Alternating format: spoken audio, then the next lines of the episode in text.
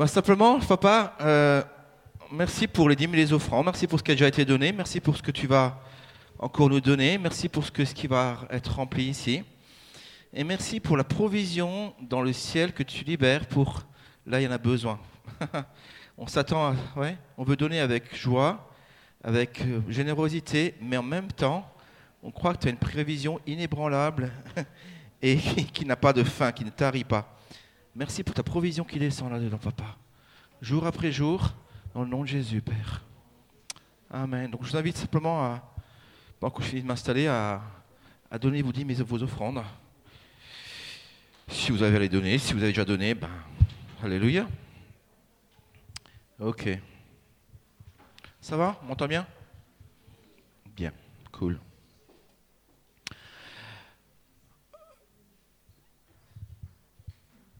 Donc, euh, j'ai prévu un, gros message aujourd'hui. Donc c'est bien que j'ai du temps devant moi. En deux fois Ok. Vous risquez d'avoir un peu mal à la tête aujourd'hui en rentrant chez vous. Donc, euh, je vais être prudent. Et je, à cause de la densité de ce que je vais essayer d'apporter, euh, je ne peux pas aller dans les profondeurs. C'est juste pas possible. Il faudrait des heures et des heures. Donc voilà. Et j'ai essayé de me documenter le plus possible, donc j'amène beaucoup de documents avec. C'est pour ça que ça va être un petit peu long peut-être. Voilà. Merci beaucoup. Donc soyez indulgents si je ne peux pas rentrer dans tous les détails. Euh, première chose que je vais vous dire, c'est que euh, une grande partie de ce que je crois aujourd'hui n'était pas vrai pour moi il y a quelques années en arrière, il y a 10 ou 20 ans. Euh, donc une, ma conversion date de 91, Dieu m'a touché à ce moment-là, il s'est passé des choses dans ma vie, et j'ai commencé à croire bien sûr à tout ce qu'on m'a raconté, et bien sûr le salut était là. Et puis au fur et à mesure que je suis rentré dedans, dans les religions évangéliques, j'ai cru plein de choses. Et je me rends compte qu'aujourd'hui, 10 ans, 20 ans plus tard, il reste plus grand-chose de ce que je croyais au départ. Énormément de choses ont été bousculées. Par exemple, euh, l'école chrétienne, la première fois que j'ai même parlé d'école chrétienne, j'en voulais pas. Ben, dégage, je ne veux, pas, je veux pas entendre parler. Ministère des femmes, ah bon, les femmes ont le droit de parler dans l'église.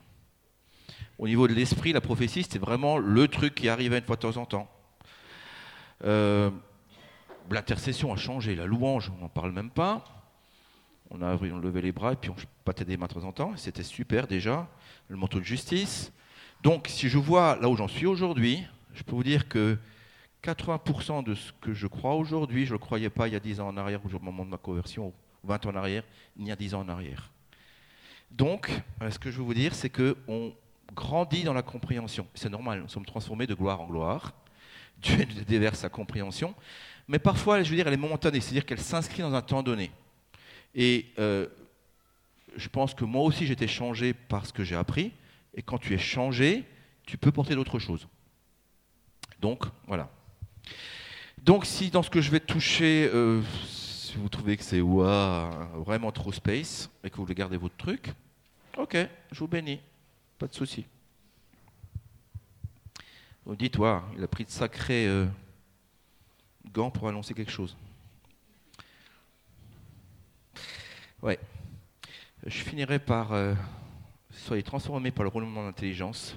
Romains 12 dit soyez transformés par une intelligence renouvelée. La dernière fois, j'ai dit que par exemple, quand on, prophétise dans l'Église, Paul disait mais je préfère dire cinq mois que mon intelligence. Et souvent on dit que la prophétie c'est juste une espèce d'interaction directe. Mais là, Paul l'intelligence rentre complètement dans la prophétie. Ok, donc je vais parler un peu des temps de la fin. Si, euh, voilà, gestion des prophétiques sur les temps de la fin. On peut passer à la diapo suivante. Alors, euh, ce que j'annonce, euh, ça vient d'une toute expérience, toutes les fins qu'on m'a annoncées, les fins du monde, les fins de trucs, les guerres, les machins, il y a vraiment un travail historique. Il y a des dissonances bibliques, ma connaissance de Dieu, ce que je pense avoir reçu de Dieu, des révélations. Et à tout ça, quand ça, comme dit, mais pour moi, ça colle pas. Ce qu'on me dit ne colle pas avec ce que je vois.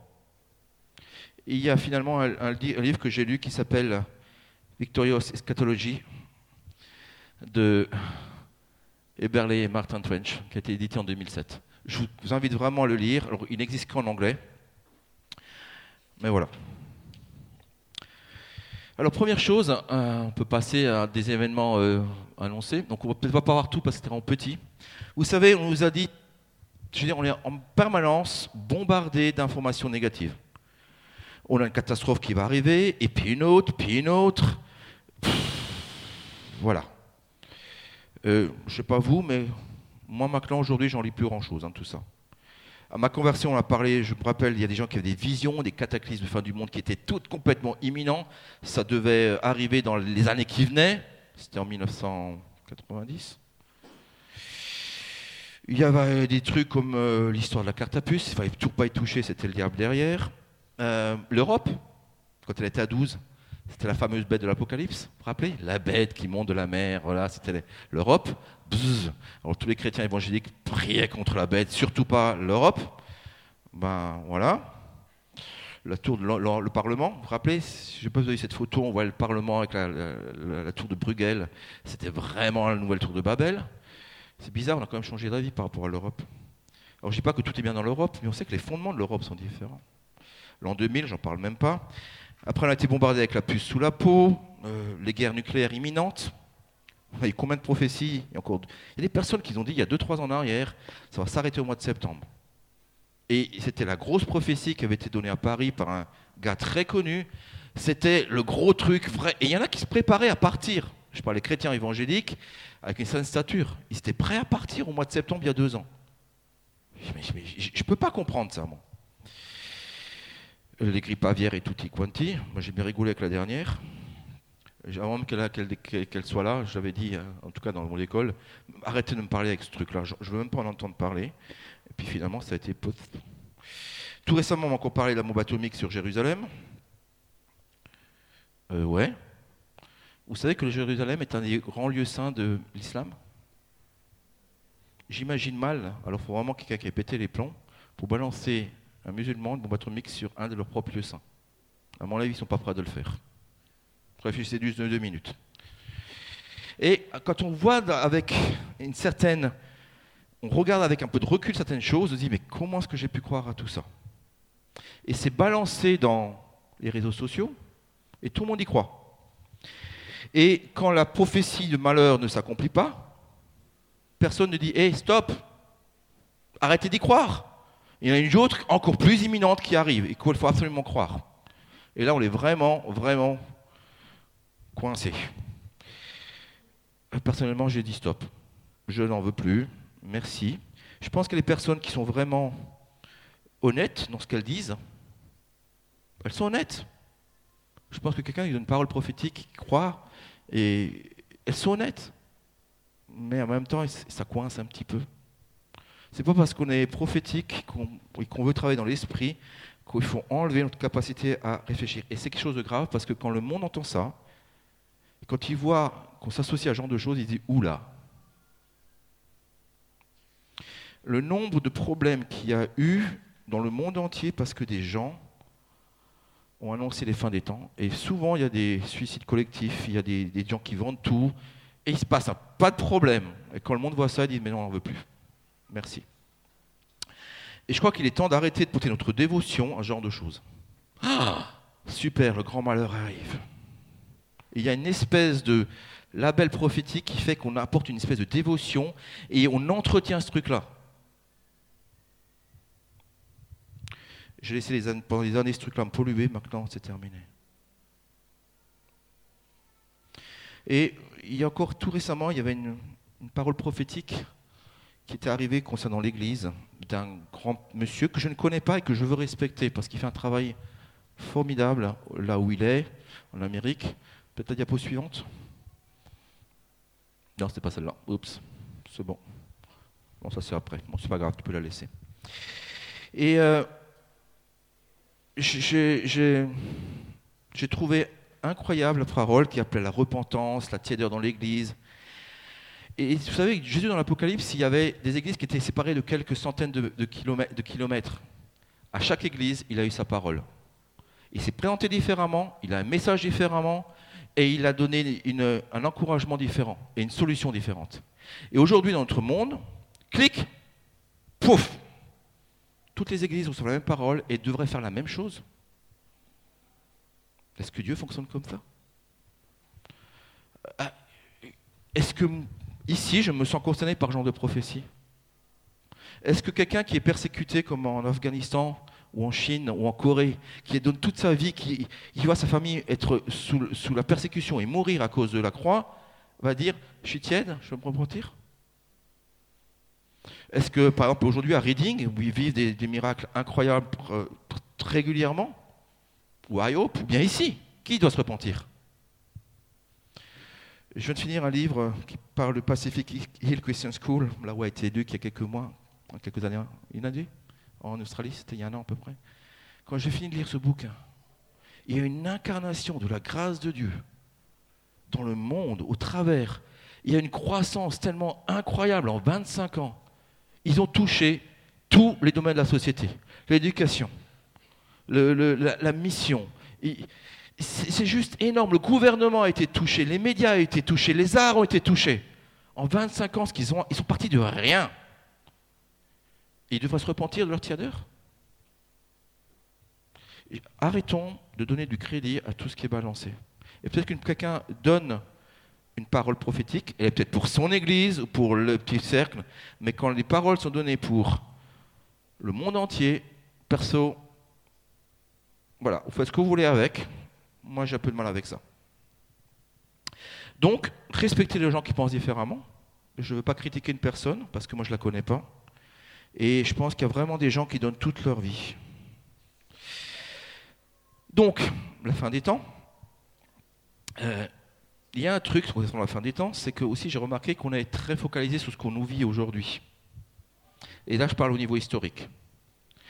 Les catastrophes, alors je, suis remonté un peu au niveau catastrophique, je me suis arrêté un peu au début du Moyen Âge. Je ne parle pas de tout ce qui s'est passé avant, parce qu'il y en a eu euh, excessivement beaucoup. Euh, la peste noire qui a eu lieu en, qui a démarré en Chine d'ailleurs, on pense que c'est peut-être une grippe aviaire ce truc-là. Euh, la peste noire qui a débarré, euh, pas, non, pas la grippe aviaire, la grippe aviaire c'était la grippe espagnole. La peste bubonique qui a, débarqué en, Europe a tué environ 50% de la population européenne. Imagine-toi que tu aurais vécu à ce temps-là. Tu aurais dit quoi de la fin du monde? Quand tu vois des gens mourir les uns après les autres, qu'il n'y a plus aucun espoir, tu dis quoi? Tu dis mais c'est la fin du monde. Quand dans certaines régions de France, 90% de la population a été tuée. On a des chiffres sur euh, euh, Milan, sur Florence, 80% des gens, pas Milan, Florence, euh, Venise, 80% des gens étaient tués. On estime qu'à l'époque, elle a fait 25 millions de victimes. Est-ce qu'il y a un seul cataclysme de ce type-là qui s'est passé aujourd'hui je, vais venir sur d'autres qui, qui, sont passés dans ce siècle, mais celui-là, là, alors quand on parle toujours de choses, mais, moi j'ai vécu à ce moment-là, je dirais c'est vraiment la fin des temps. Eh bien, ce n'était pas la fin des temps. Alors, cette. Euh, ouais, tu peux faire la diapo suivante Oui, en fait, c'est les mêmes chiffres. Espagne, la France, l'Italie, l'Angleterre, tout le monde été touché. En plus, au départ, il y a une belle famine qui a fait que le gens était bien faible. Et hop, avec la famine, on rajoute. Euh, diapo suivante. Je vais essayer d'aller. Alors ça, c'est un truc un peu sur lequel j'ai travaillé il y a un an, deux ans. On a fait tout un spectacle au niveau de l'école sur le Nouveau Monde. En résumé, en 1500, à peu près, on découvre l'Amérique. 400 ans plus tard, sur les 100 millions d'habitants sur l'ensemble du continent, nord, sud, des Inuits à la Patagonie, on estime que 95% des gens sont morts. 95% en 400 ans. Si tu avais été un Indien de l'époque, tu aurais dit quoi? C'est la fin du monde? Mon monde n'existe plus? J'ai fait un calcul. En moyenne, pendant 400 ans, ça fait 22 millions de morts par siècle, 220 millions de morts par an, 500 morts par jour. Et on comprend pourquoi les Indiens nous en veulent. hein.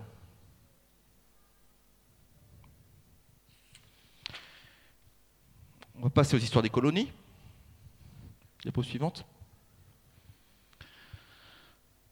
Alors, on considère que, au moment des colonies, c'est-à-dire le fait qu'on a importé des Noirs, je prends exprès, le terme importé, parce que pour eux, c'est du commerce.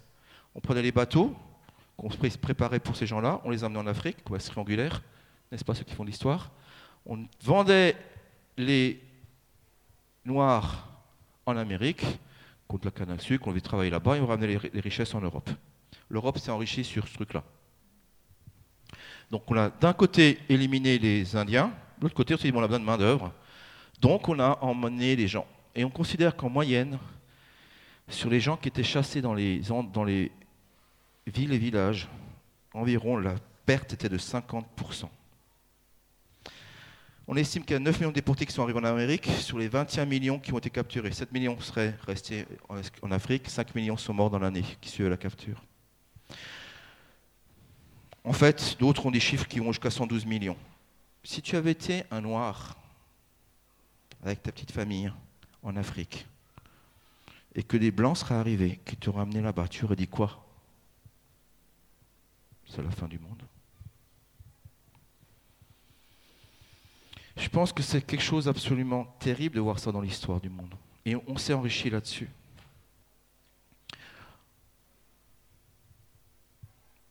On peut passer à la diapo suivante. Ça va? C'est après le message de ce matin, la louange, voilà. Tournez si, ah, tu veux tourner la suivante? Rapidement, alors la révolution industrielle, après je suis arrivé, euh, on est au 15e, 16e, 17e. Alors juste une chose concernant la colonisation européenne. Souvent on dit oui mais euh, l'Europe n'était pas responsable. Et puis l'esclavage a toujours existé. Il y avait l'esclavage avec les Égyptiens, avec euh, les Arabes eux-mêmes. La seule chose qui s'est passée, et pour moi où je trouve que l'Europe a, a quelque chose de lourd, c'est qu'on le faisait souvent au nom du Christ. Il y a eu dans les années 1500, on a tué, on a voulu évangéliser les Indiens, on les a massacrés parce qu'on a considéré qu'ils étaient qu'à moitié humains. Il y a eu une controverse, la controverse de Valladolid en Espagne, qui a décidé que les Noirs, donc l'Église, hein, a décidé que les Noirs n'étaient pas du tout humains, les Indiens à moitié humains. Donc on peut, voilà, on peut détruire. Donc je ne pense pas que c'est la même valeur. D'ailleurs, on disait, mais on, on- on avait l'évangile, on venait civiliser ces gens. D'accord? Drôle de civilisation. Euh, révolution industrielle, je ne sais pas si j'aurais voulu vivre à cette époque-là, donc 19e siècle. On a tout un texte qui parle sur combien les gens travaillaient sur Mulhouse, hein, ça c'est pas loin d'ici. Donc en moyenne, vous voyez à la fin, c'est des journées de 15 heures de travail par jour. En plus, il fallait partir à pied pour aller travailler. Quand tu rentrais, tu partais avec les gamins travailler. C'est-à-dire que les gamins de comme Adriel, ça fait déjà un moment qu'il aurait dû travailler. hein. 14-15 ans, vous êtes adulte. Hein. 6-7 ans, des journées de 14-15 heures. Un morceau de pain pour tenir la journée. Les enfants étaient moins bien payés que les adultes. Ouais, moi personnellement, j'aurais pas voulu vivre ça. Étape suivante. On a commencé ce siècle avec plein de choses, y compris une révolution, la révolution socialiste communiste. On considère que à cette philosophie, on doit 100 millions de morts. Rien qu'en Ukraine, par exemple, entre 1932 et 1933, il y a eu 6 millions de morts à cause de la famine, voulue, perpétrée par Staline. C'était juste incroyable. Alors, je vais aller très vite là-dessus parce qu'il y, a- beaucoup de, de chiffres, mais je n'aimerais pas. Donc, si j'avais vécu, moi personnellement, vécu dans les années 1930, 1940, 1950, passe à la diapo suivante. On a, je crois, un tableau avec des chiffres. On peut voir, en gros, on impute 60 millions de morts. Rien qu'en Russie. Je ne parle pas de ce qui s'est passé en Chine, en Corée ou ce genre de choses. hein. 60 millions, et c'est des chiffres bas.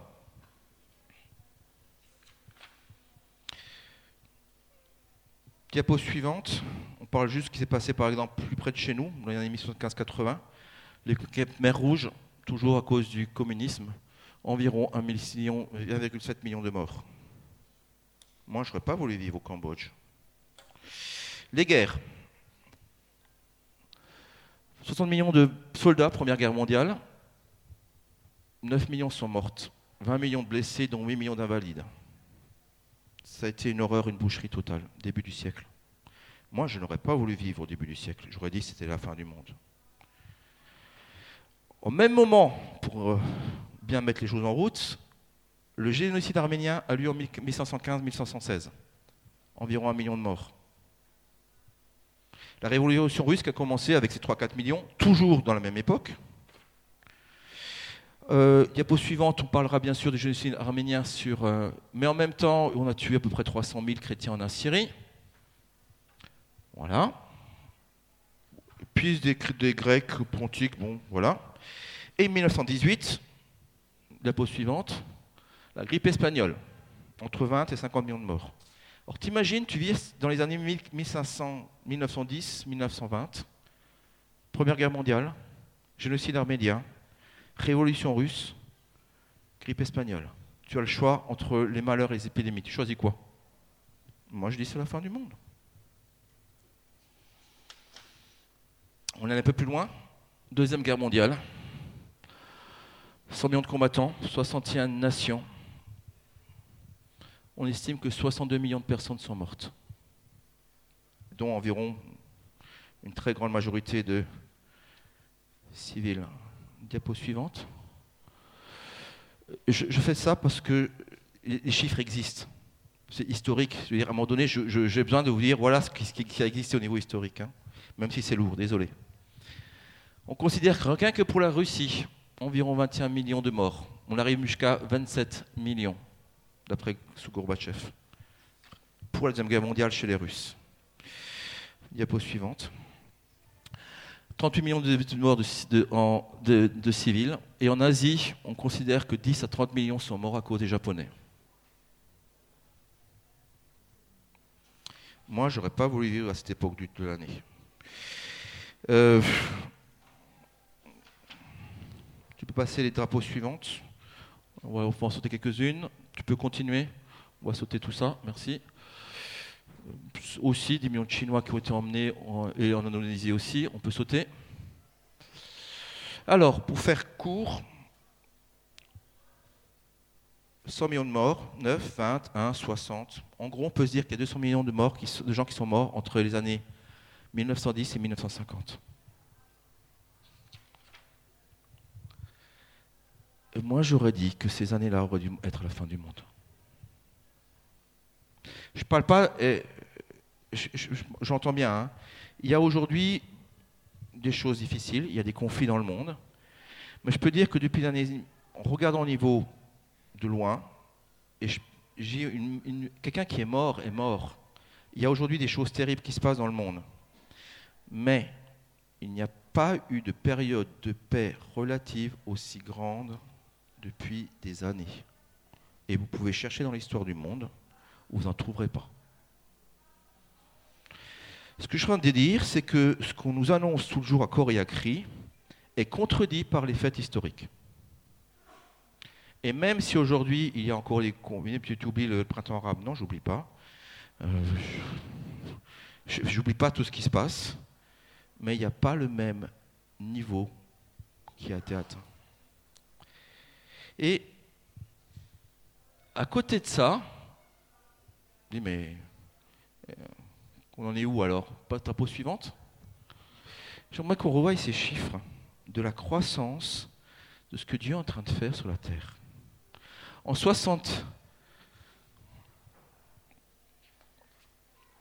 en 1970, on considérait qu'il y avait 272 millions de chrétiens évangéliques dans le monde.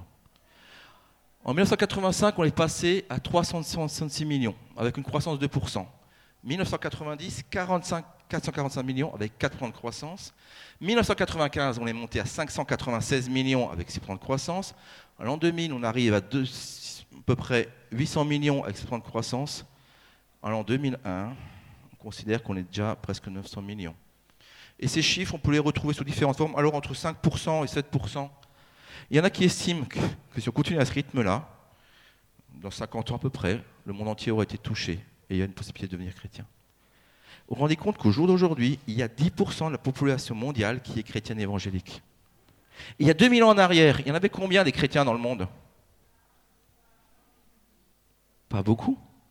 Pourtant, on nous annonce que c'est de plus en plus mauvais. Pourtant, quand il y a un million de chrétiens qui prient, ça fait quelque chose. Mais quand on arrive à un milliard de chrétiens qui prient, hé, ça bouge. Un milliard de chrétiens. Vous savez qu'il y a des chants de prière qui ont démarré partout. 24-7, des, des...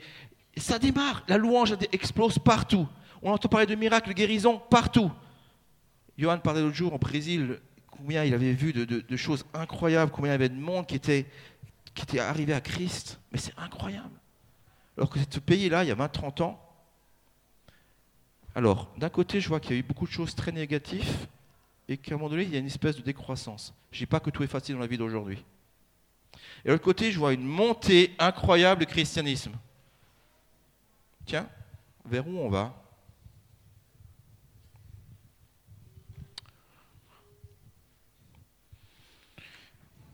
C'est quoi la diapo suivante? Je ne sais plus ce qu'il y a chez toi. Oui Vous connaissez tout ce verset, car Dieu a tant aimé le monde qu'il a donné son Fils unique afin que le monde ne soit pas jugé, condamné, mais qu'il soit libéré. Il, a, aimé quoi exactement? Le monde. On rappelle que ce n'est pas juste les êtres humains, le monde. Alors question, est-ce que Dieu a échoué? Parce que Jésus a échoué. Ils ont, Jésus a été déversé sur la terre, le Saint-Esprit est là pour donner des choses, et il aurait échoué l'amour de Dieu n'arriverait pas à faire ce pourquoi il est venu Pour sauver le monde Personnellement, moi je ne dirais pas ça.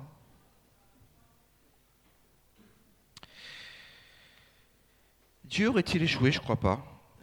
Alors juste quelques versets sur l'Apocalypse, Révélation. Puis je vis un nouveau ciel, une nouvelle terre, et je vais descendre d'auprès de Dieu la ville sainte. On rappelle que la ville sainte descend. Sur quoi? Sur la terre. Et puis souvent, parfois, on a l'impression que Dieu est obligé de détruire pour le remplacer. Et c'est souvent ce qu'on pense.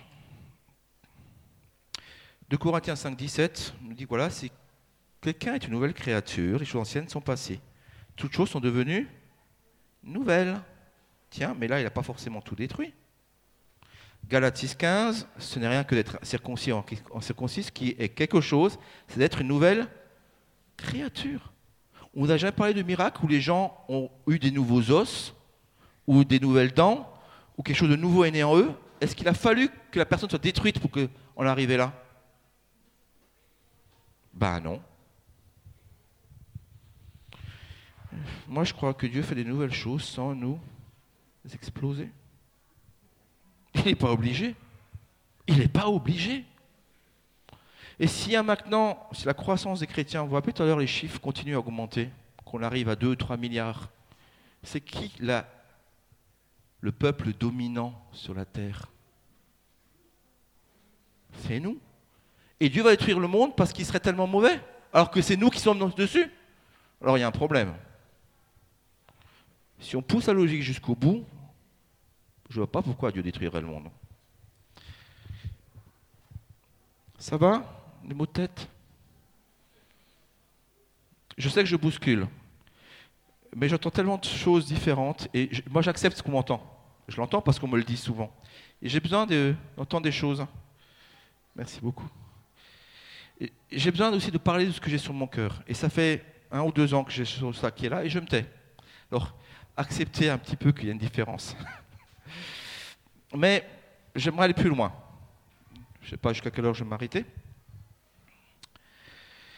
Euh, 1 Corinthiens 15, suivante. Alors ça nous parle de la résurrection. Et je ne vais pas redire, mais il dit que le corps est semi-corruptible, il se passe quelque chose. Il y a un phénomène qui est différent. Et il dit voilà, je ferai juste par le dernier, il a écrit le premier homme Adam devint une âme vivante, le dernier Adam est devenu, lui, un esprit vivifiant. Vous avez vu la différence? Un âme et un esprit. Et on continue. Verset 30. Euh, je ne sais pas si c'est toi là. Oui, c'est celui-là. C'est le même passage. 51 52, mais je vous le dis, un mystère. Tous, nous ne mourrons pas tous, mais tous nous serons changés. La mort et la destruction n'est pas la condition, sine qua non pour le changement. Nous ne mourrons pas tous. En l'instant, à la dernière trompette, la trompette sonnera, les morts ressusciteront incorruptibles, et nous, nous serons changés. Et je crois que Dieu peut faire ce genre de choses avec aussi la création.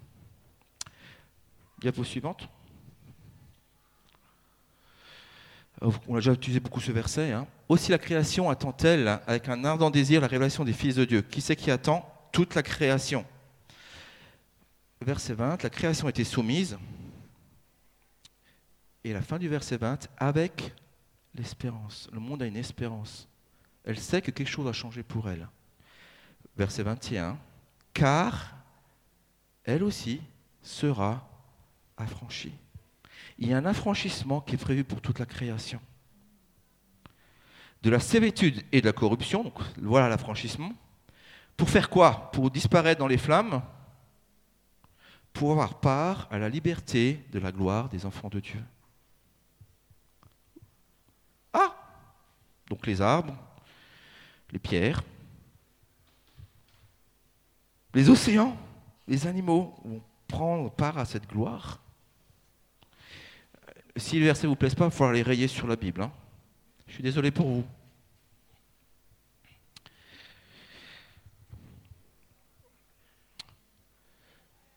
On continue, c'est toujours le même chapitre, assez incroyable. Or, nous savons que jusqu'à ce jour, la création tout entière, elle est en travail, pas que nous, c'est l'intercession de toute la création. Elle soupire et elle souffle les douleurs de l'enfantement, pas que l'Église. Donc on est Dieu, le Saint-Esprit est à l'heure dans l'enfantement, l'Église aussi, et la création. Et puis un truc dingue que j'ai vu tout à l'heure. Verset 23. Mais ce n'est pas elle seulement, mais nous aussi qui avons les prémices de l'Esprit. Waouh Mais moi je crois que les prémices de l'Esprit, c'était nous qui les avions reçus en premier. Mais ce n'est pas elle seulement, mais nous aussi. Ah tiens. Et nous aussi, nous soupirons en nous-mêmes en attendant l'adoption, la rédemption de notre corps. Il y a quelque chose qui doit arriver. Et c'est quelque chose de juste. Alors, j'ai juste, il y a des choses que je que je ne maîtrise pas entièrement, mais je dirais que ceux qui ont d'autres pensées ne les maîtrisent pas plus. Il y a beaucoup d'interrogations et quand je pousse les questionnements un peu plus loin, oui, mais. Ah ouais, ben oui, mais.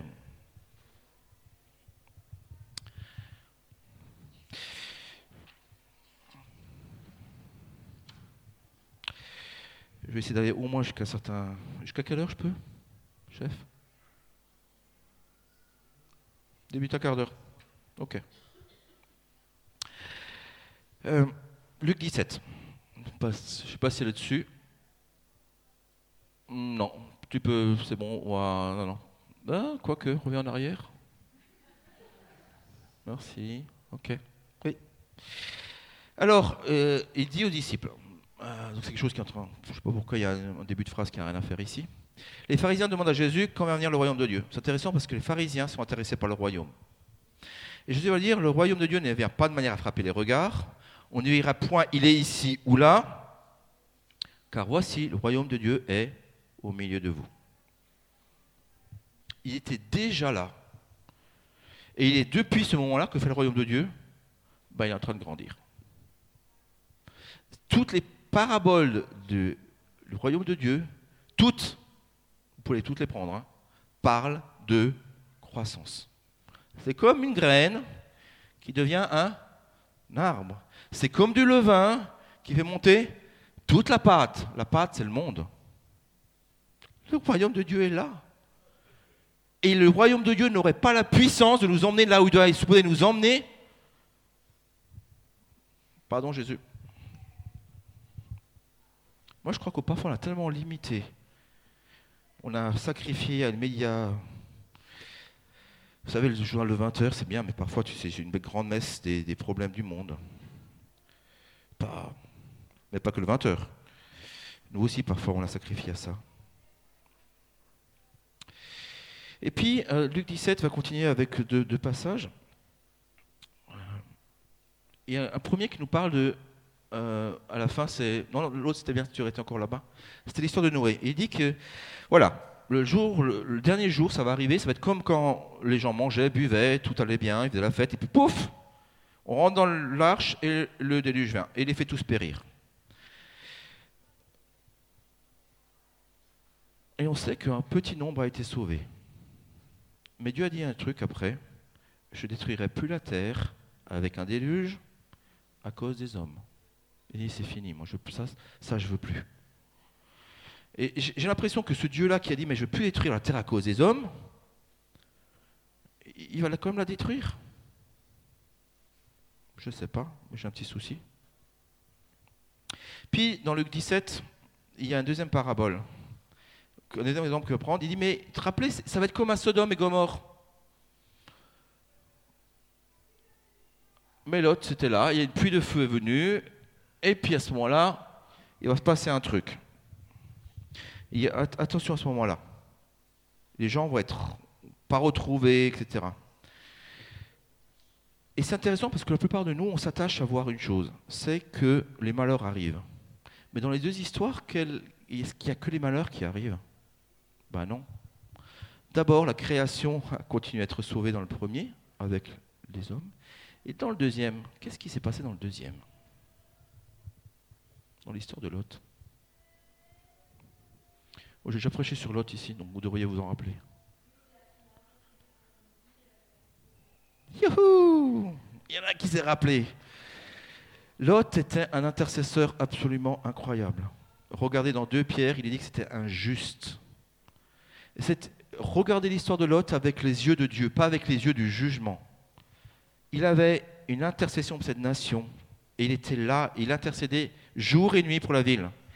Et à cause de lui, il sort de la ville. Dieu lui a dit Je vais tout détruire. je rappelle que l'intercession d'Abraham n'a rien apporté. Hein. Personnellement, ne me faites pas intercéder comme Abraham parce qu'il n'a rien apporté. On met en valeur le fait qu'il ait parlé avec Dieu, mais au bout de dix fois, il n'a rien donné. Si notre intercession, c'est de ne rien amener, de rien sauver, il faut qu'on change l'intercession. Lot, Dieu lui dit, je vais tout détruire. Et puis Dieu, Lot, il dit, hé, eh, s'il te plaît, j'aimerais bien aller là. Ça veut dire une chose, c'est qu'il était prêt à demander que cette ville soit sauvée à cause de lui. Et que fait l'ange La part de Dieu? Ok, à cause de toi, par égard pour toi, la ville va être sauvée. Et notre intercession à nous, alors, elle sert à quoi? Est-ce qu'on n'est pas là pour intercéder pour que le monde ne périsse pas dans les flammes Est-ce qu'on n'est pas là pour amener, comme l'autre l'a fait, il avait ce regard de foi, d'espérance, il était tellement sûr que Dieu était bon, donne-moi cette ville, je te la donne. Elle n'était pas meilleure, elle n'était pas pire que les autres, elle n'avait rien de bon. Dieu a dit, ok, je te donne cette ville. Notre intercession à nous, doit nous amener à dire Seigneur, donne-nous les villes. Ne les amène pas au jugement. Et Dieu dira à cause de chacun de vous ici, à cause de toi, à cause de toi, à cause de toi, cette ville, je ne la crame pas. Et si un milliard de chrétiens font ça sur Terre, c'est un milliard de villes qui sont sauvées. Aujourd'hui, et dans, dans, dans 10 ou 20 ans, est-ce que Dieu a besoin de détruire le monde aujourd'hui?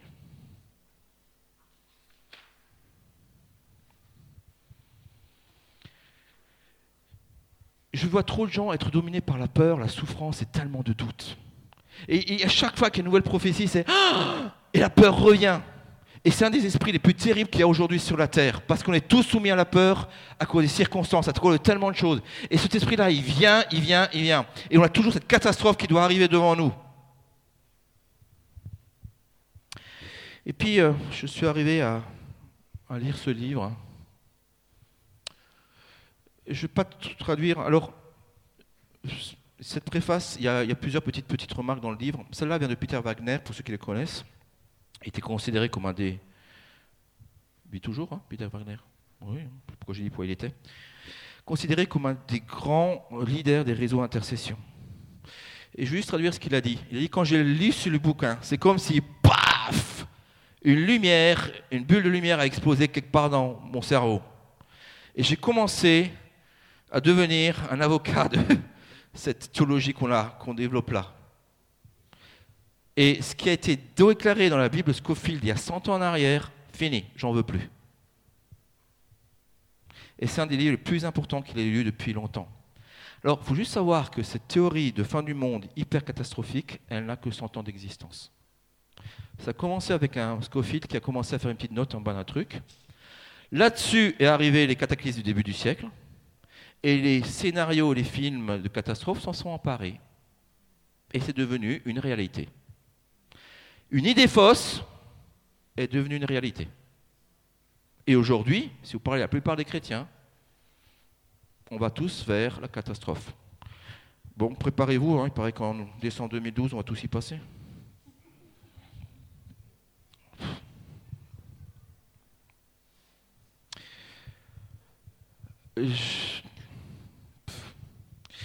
Stop.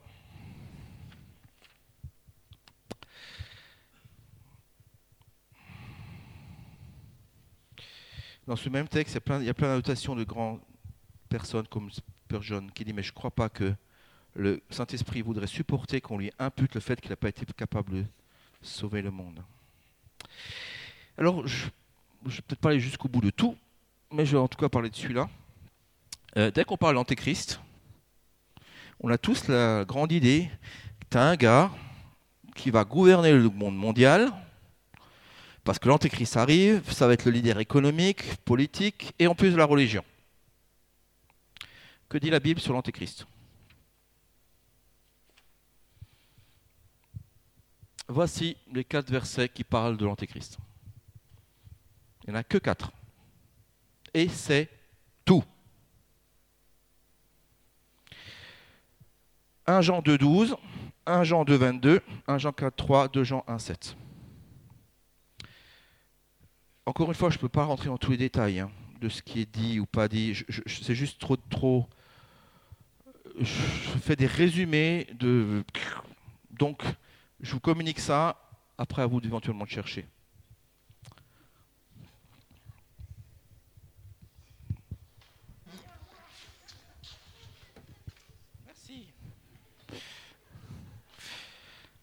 Je renverse toute hauteur et tout raisonnement. Ah non, c'est pas ça. Bon, c'était une blague. Ok.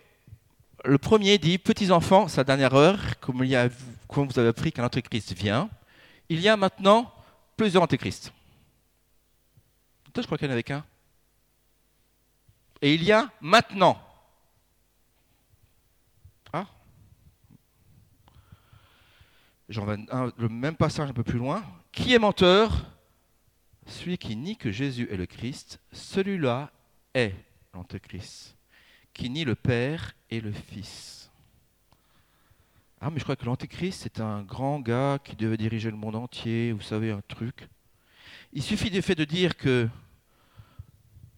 Jésus n'est pas le Christ, qu'il nie le Père et le Fils, et alors du coup, on arrive là.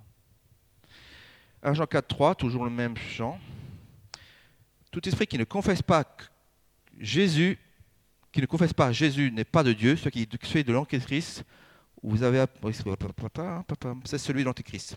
Tout esprit qui ne confesse pas Jésus n'est pas de Dieu, c'est celui de l'antéchrist. Dont vous avez pris la venue et qui est maintenant déjà dans le monde. Jean 2 Jean 1, 7, car plusieurs lecteurs sont entrés dans le monde, sont entrés et ne confessent point que Jésus est venu en chair celui qui est tel, c'est le séducteur et l'antéchrist. Il faut juste savoir qu'au niveau historique, en même dans ce premier siècle, il y avait la gnose, G-N-O-S-E. Et il y avait le gnosticisme qui disait pas mal de choses. Qu'il y avait des gens qui étaient hyper ascétiques, qui voulaient vraiment dominer le corps. Entre guillemets, ça fait penser parfois des. En commande Inde, vous savez, ces, ces sadhus qui font rien, qui mangent pas, qui sont là toute la journée. Ils avaient plein de gens. Certains disaient qu'il fallait pas se marier, d'autres qu'il fallait avoir des orgies.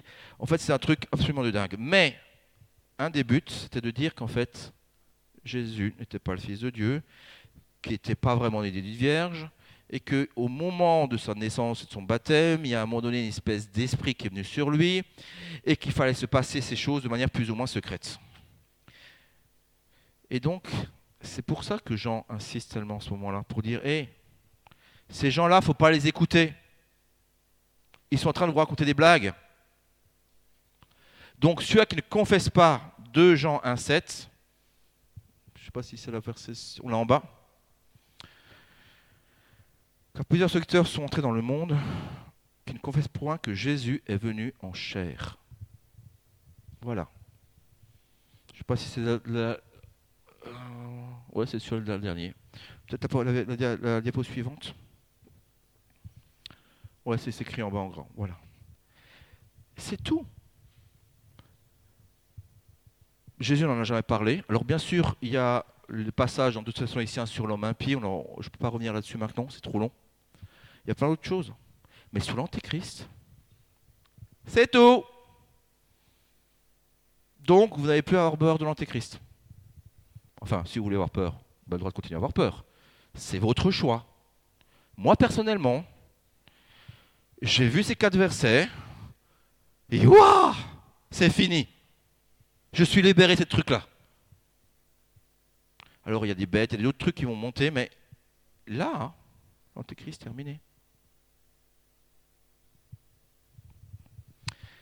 Je vais m'arrêter là. Après, il y a tout un passage sur Matthieu 23, 24 qui est. Mais je ne peux pas. Et moi-même, j'ai, en travaillant dessus hier, j'étais. Je dis, mais c'est pas vrai. Il y a tellement de choses alors, je sais pas si je finirai un jour ou pas. J'en donne juste un. Euh, je ne sais pas si c'est écrit. Parce que c'est quelque chose qui est très récurrent aujourd'hui. Vous savez, ces tremblements de terre. Il y en a partout dans le monde aujourd'hui. Je ne sais plus où est mon passage.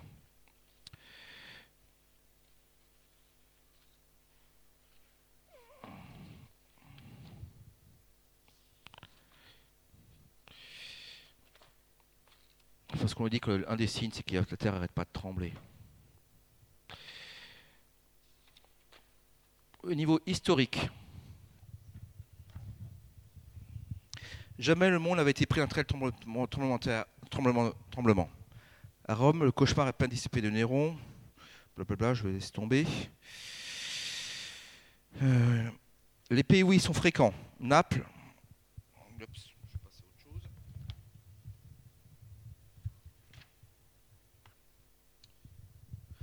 En 17, 14 villes région de Tumulus.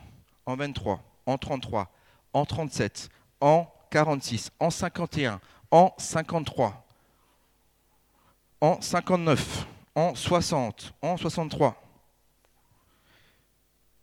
Il est dit qu'à un moment donné, à partir de l'année 1959, il n'y a pas eu presque plus d'années qui ne soient marquées par un désastre de tremblement de terre. La terre tremblait pratiquement tous les ans.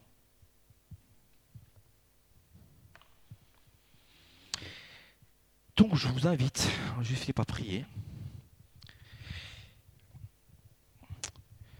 Papa,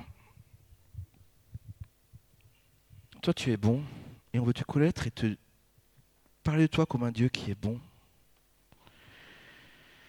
Je veux t'apporter toutes nos pensées, là où ça a été bousculé ce matin, y compris les miennes, tous nos mots de tête qui peuvent venir de tout ça maintenant, où notre système de croyance a été bouleversé où euh, ce qui avait été planté, pendant des années, on a commencé à l'enlever. Et je m'oppose ce matin à tout esprit de mensonge, tout esprit de confusion, tout esprit de peur, tout esprit d'esclavage. Et je proclame une nouvelle liberté, la liberté glorieuse des enfants de Dieu.